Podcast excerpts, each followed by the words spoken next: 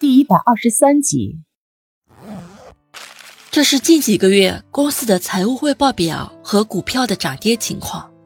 等他醒了，你给他看一下吧。李曼从小黑包里掏出一个文件袋，递给大块头。以我的能力，也只能帮他到这里了。公司出了什么事儿吗？大块头心中微微一震，接过了他递过来的文件袋，紧紧握在手中。嗯，从半年前开始，公司的资金就开始莫名其妙的流向外资，公司的金融管理体系更是接近崩溃。不久前。财务部门经理更是带着半个公司的员工离职，这些数据是我这两个月找人贷款才凑齐的。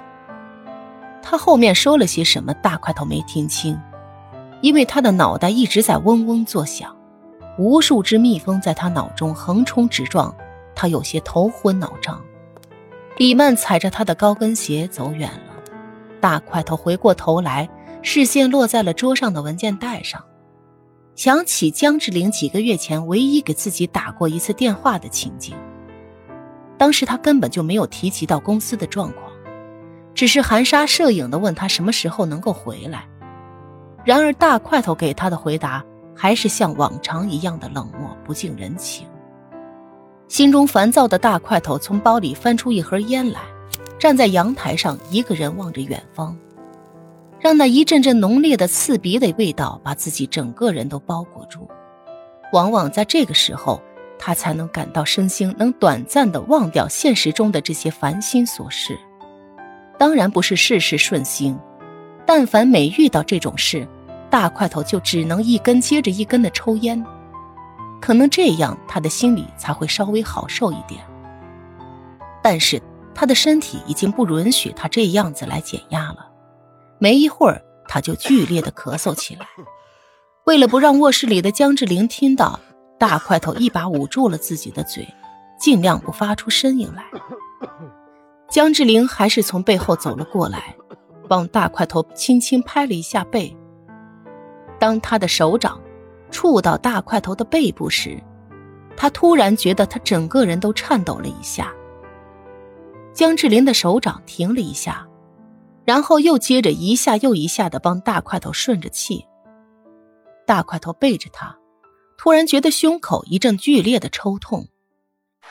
天气渐渐的转凉，空气里也是让人鼻头发酸的冰冷。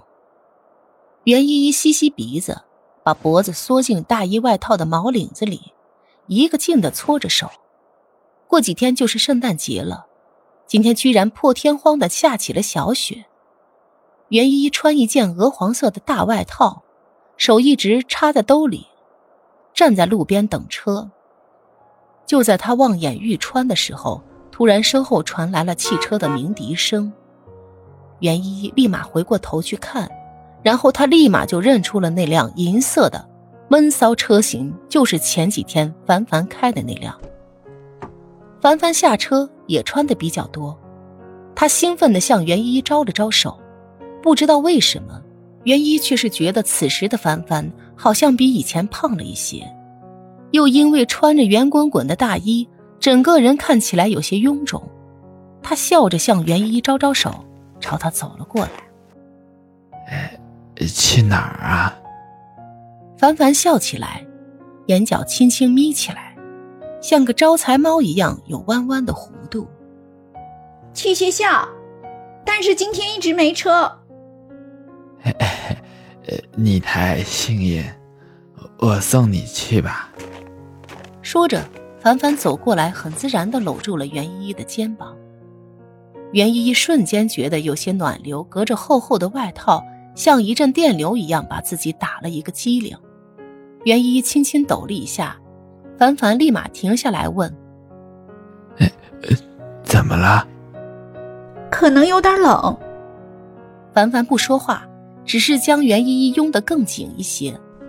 车里的气氛沉闷，袁依依坐在副驾驶的座位上，不知道是因为车里的暖气是不是开得太足，她的脸开始渐渐的升温。